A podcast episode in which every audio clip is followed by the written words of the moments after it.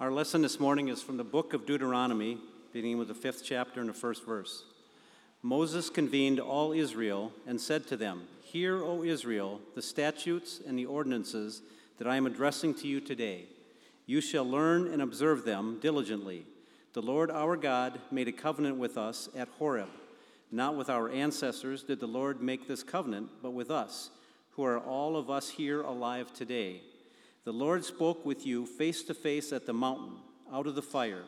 At that time, I was standing between the Lord and you to declare to you the words of the Lord. For you were afraid because of the fire and did not go up to the mountain. And he said, I am the Lord your God, who brought you out of the land of Egypt, out of the house of slavery. You shall have no other gods before me.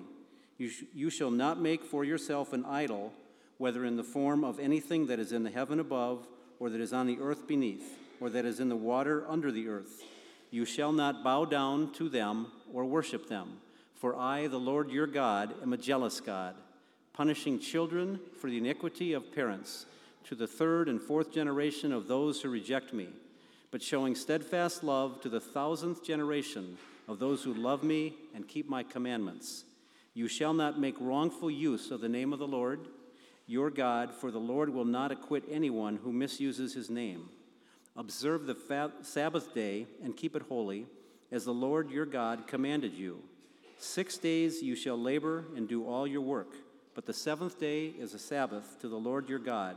You shall not do any work, you or your son, or your daughter, or your male or female slave, or your ox, or your donkey, or any of your livestock, or the resident alien in your towns, so that your male and female slave may rest as well as you.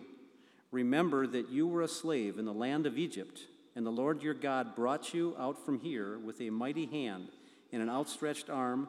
Therefore, the Lord your God commanded you to keep the Sabbath day. Honor your father and your mother as the Lord your God commanded you, so that your days may be long and that it may go well with you in the land that the Lord your God is giving you. You shall not murder, neither shall you commit adultery, neither shall you steal. Neither shall you bear false witness against your neighbor. Neither shall you covet your neighbor's wife. Neither shall you desire your neighbor's house, or field, or male, or female slave, or ox, or donkey, or anything that belongs to your neighbor. Hear, O Israel, the Lord is our God, the Lord alone. You shall love the Lord your God with all your heart, and with all your soul, and with all your might. Keep these words that I am commanding you today in your heart the word of our Lord. Thanks be to God. Well, there's a few things uh, there I might preach on, I suppose.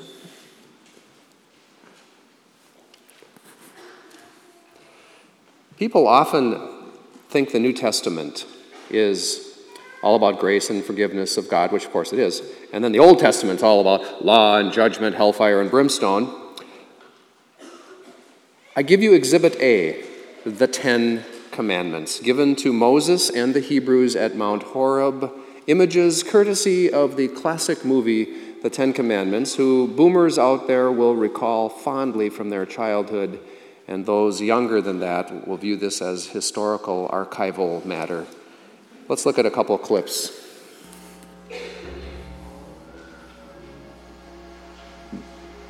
That's God.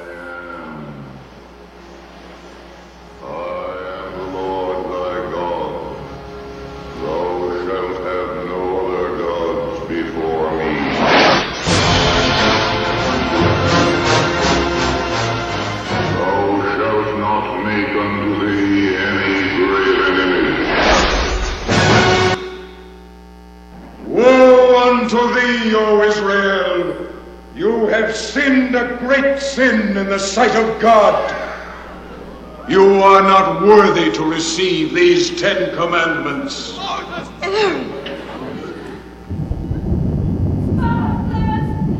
No, watch that guy.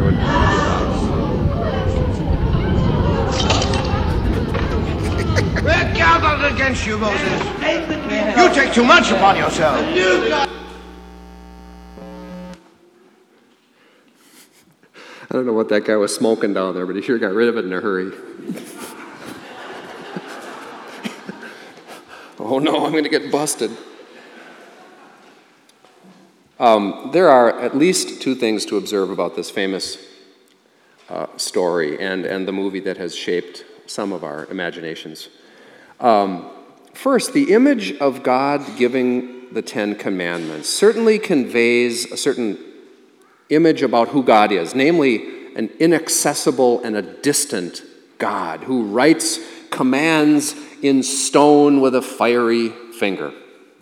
Plus, we learn that God's voice is very low and kind of spooky. Second, um, with the Ten Commandments, God uh, appears to have set the bar pretty high for us. You know, as high as a, a mountaintop, basically. Now, one thing's for sure most people think, certainly in our American Christian culture, one thing's for sure if I'm going to find any favor with God, make it through the pearly gates, as it were, I better obey the Ten Commandments. And since I haven't always done that, hopefully God grades on a curve. But I want you to notice today that this impression we have of the Ten Commandments, as this kind of final exam, is misleading. Because what does it say in verse 2? Go ahead and look at your lesson. Verse 2, it says that God made a covenant with us at Mount Horeb. A covenant. Hmm. That's two parties that have an agreement, an understanding, a relationship. It's a two way street. Think of the Ten Commandments as a one way street thou shalt do this and not do that, etc.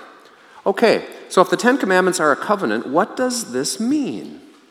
Well, maybe this might be where a lot of people go. If you obey the commandments, then I will do my part, says God, and favor you, bless you, give you eternal life. Something like that. If then proposition. No, not even close. That's not a covenant. That's a conditional deal, a transaction. It's not what this means.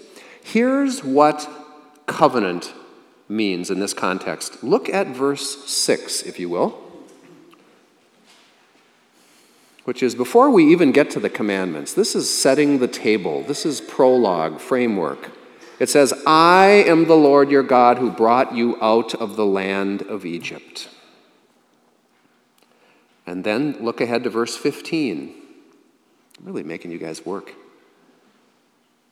Remember that you were a slave in the land of Egypt, and the Lord your God brought you out from there with a mighty and outstretched arm.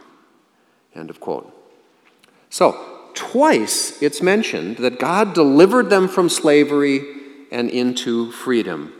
That's because these people have already been chosen, you see. There is already a relationship here by which God has bound himself to these people unconditionally. These oh so imperfect people. That's part of God's covenant. That's God's part. The Hebrews have been blessed before they even proved their mettle, their worthiness, as it were. The Ten Commandments, you see, are not an entrance exam for the Hebrews, nor are they for us. The commandments are a calling, a calling to those whom God has already chosen. In other words, because God has chosen them, saved them, set them free, provided for them in the wilderness, He expects them to pass on that same promise and providence and hope to the rest of the world in their words and in their actions. Put another way, God told Abraham and Jacob multiple times that they would be blessed and are being blessed to be a blessing. To whom? All the families of the earth. The Ten Commandments are a covenant because it means God has blessed them and will continue to, and they are to pass on that blessing through their lives and the way that they treat the people around them and the families with whom they interact and encounter. All of the families of the earth. Do you see the intent of God, the long range plan, the arc of God's purpose. Do you see how the calling here is a part of the covenant? Now, sometimes in our culture, people make the commandments all about me, myself, and I, given to me to make my life better. This is the, this is the secret formula to your success and happiness. Probably in a sense that's true, but that's not the point here. The Ten Commandments are not about you or me.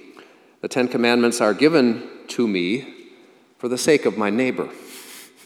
It's about the neighbor, to protect my neighbor from me when I get greedy and, or abusive.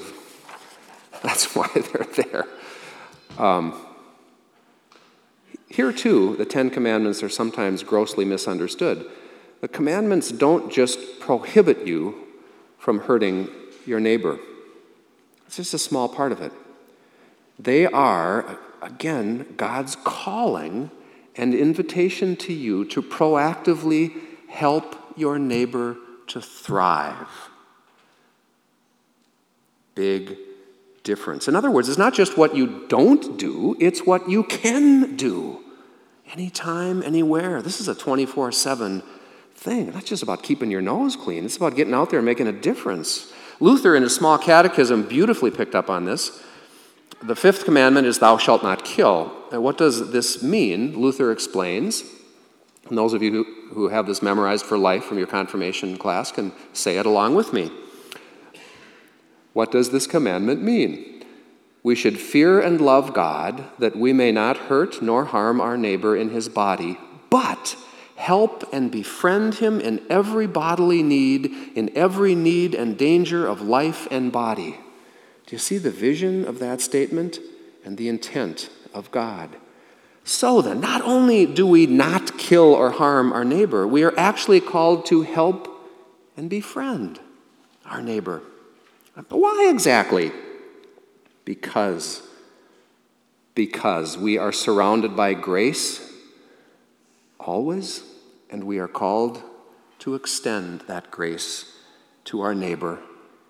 That's why. We've been chosen by a God who blesses us, helps us thrive, gives us hope, and as a result, as a part of the covenant, God calls us to do likewise. Bless those around us, help them thrive, give them hope. And this too is a part of God's grace, namely, that God would partner with the likes of me and you for something so important as that. That's grace, that we have meaningful work to do.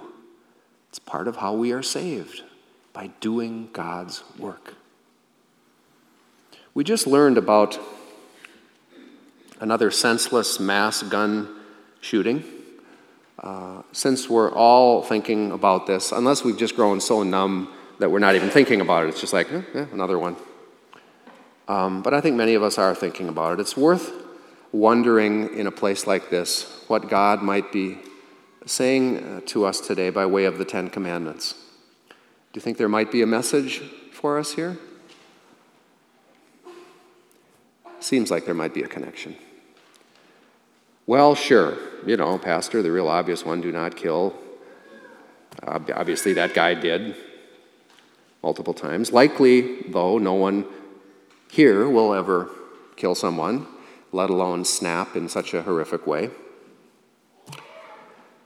Easy to put it aside and think, eh, whatever.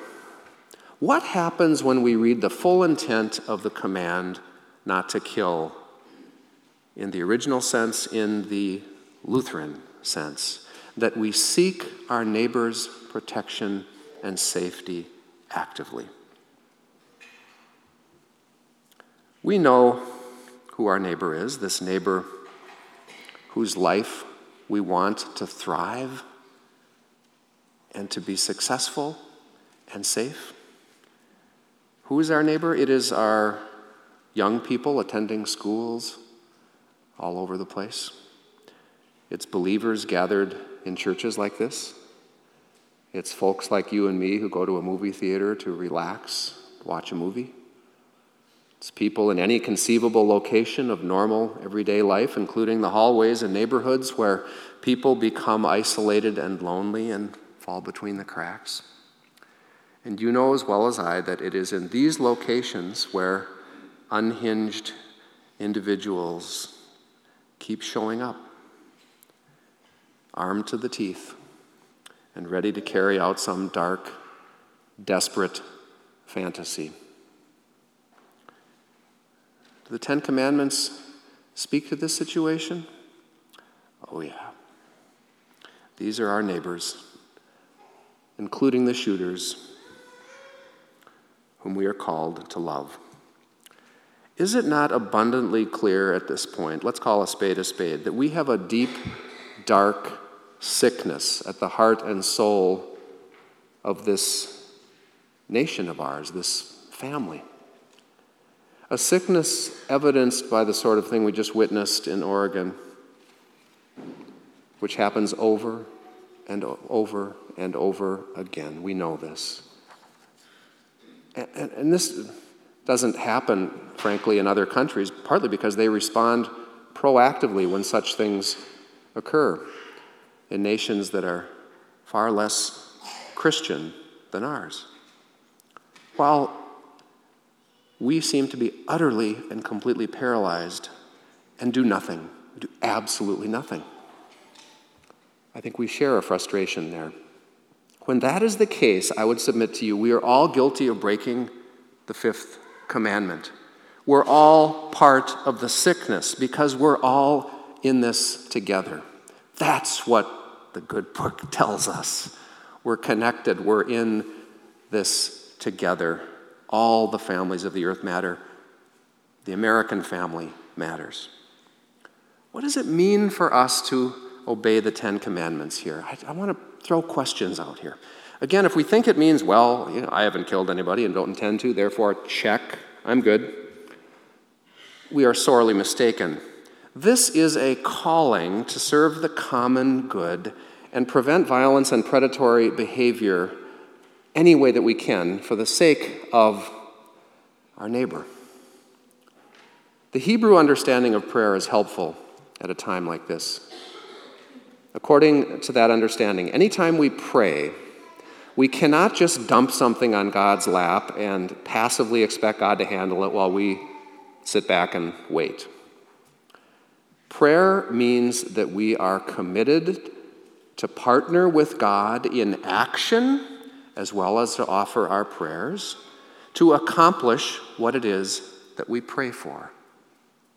We are a part of the solution, an agent for it. So if we pray for peace, we live and act as a proponent of peace, etc. In this spirit, I would suggest that if we pray for the families who've been victimized here, and as a people of God continue to do nothing, our prayers are hollow and perhaps a waste of time. I realize there are many different opinions about how to address this problem. I get that. No, nobody can have the illusion that this is an easy task but to continually shrug our collective shoulders and assume there is nothing we can do because of the Second Amendment or whatever is wrong and it violates our call. So, assuming we pray for the families and pray for our nation, in the spirit of the covenant that God made with us, what are we doing? Each of us and collectively as a community to help our nation act and move forward. I was just at a conference this week where I heard a wonderful definition of justice. Justice is what love looks like in the public square. Public square. That's where we live every single day as a big, diverse family. Do you and I love in that way, in the justice way, in such a way that we would, well, for instance, vocally advocate for laws that might, uh, oh, prevent our neighbor from being face to face with someone who is seriously ill yet has just purchased an arsenal of weapons? Will you, be, will you and I be an advocate for those who are struggling with mental illness? Will we have an eye for the lost and the lonely around us? Will we be peacemakers in our neck of the woods and counter it every time we hear hateful stereotypes being bandied about? Will you and I intervene with bullies? I think you see how it's all connected. And if you don't like my questions, what questions would you put out there? We all have our own way of framing it, and I encourage you to do just that and not just take my words. Tonight we are holding a vigil for victims of domestic violence. Talk about neighbor. This is next door, like real neighbor. The fifth commandment asks questions of us Are we helping prevent domestic violence or aiding and abetting it? In our comments and jokes, our attitudes and behavior, our courage or cowardice to speak and to act. The Ten Commandments are directed at us, God's beloved children whom God has committed God's self to to treat others with the same compassion that we receive from God, to say yes to life, and to work for healthy communities. Sometimes you hear us um, talking about the missional church around here. Well, this is it, right here. And the signs of God's work in you are many, including our work with Home Free, our partnership with Home Free, the women's shelter nearby and the vigil that we're holding tonight, that some of you are involved in and will choose to come to. I close with a quote from um, that Pastor Beth passed my way just yesterday The Truth About God by Stanley Hauerwas and Will Willimon. Just a brief statement about the commandments. The commandments are not guidelines for humanity in general, they are a countercultural way of life for those who know who they are and whose they are. Their function is not to keep American culture running smoothly, but rather to produce a people who are, in our daily lives, a sign, a signal, a witness that God has not left the world to its own devices. Amen. Please stand as we sing.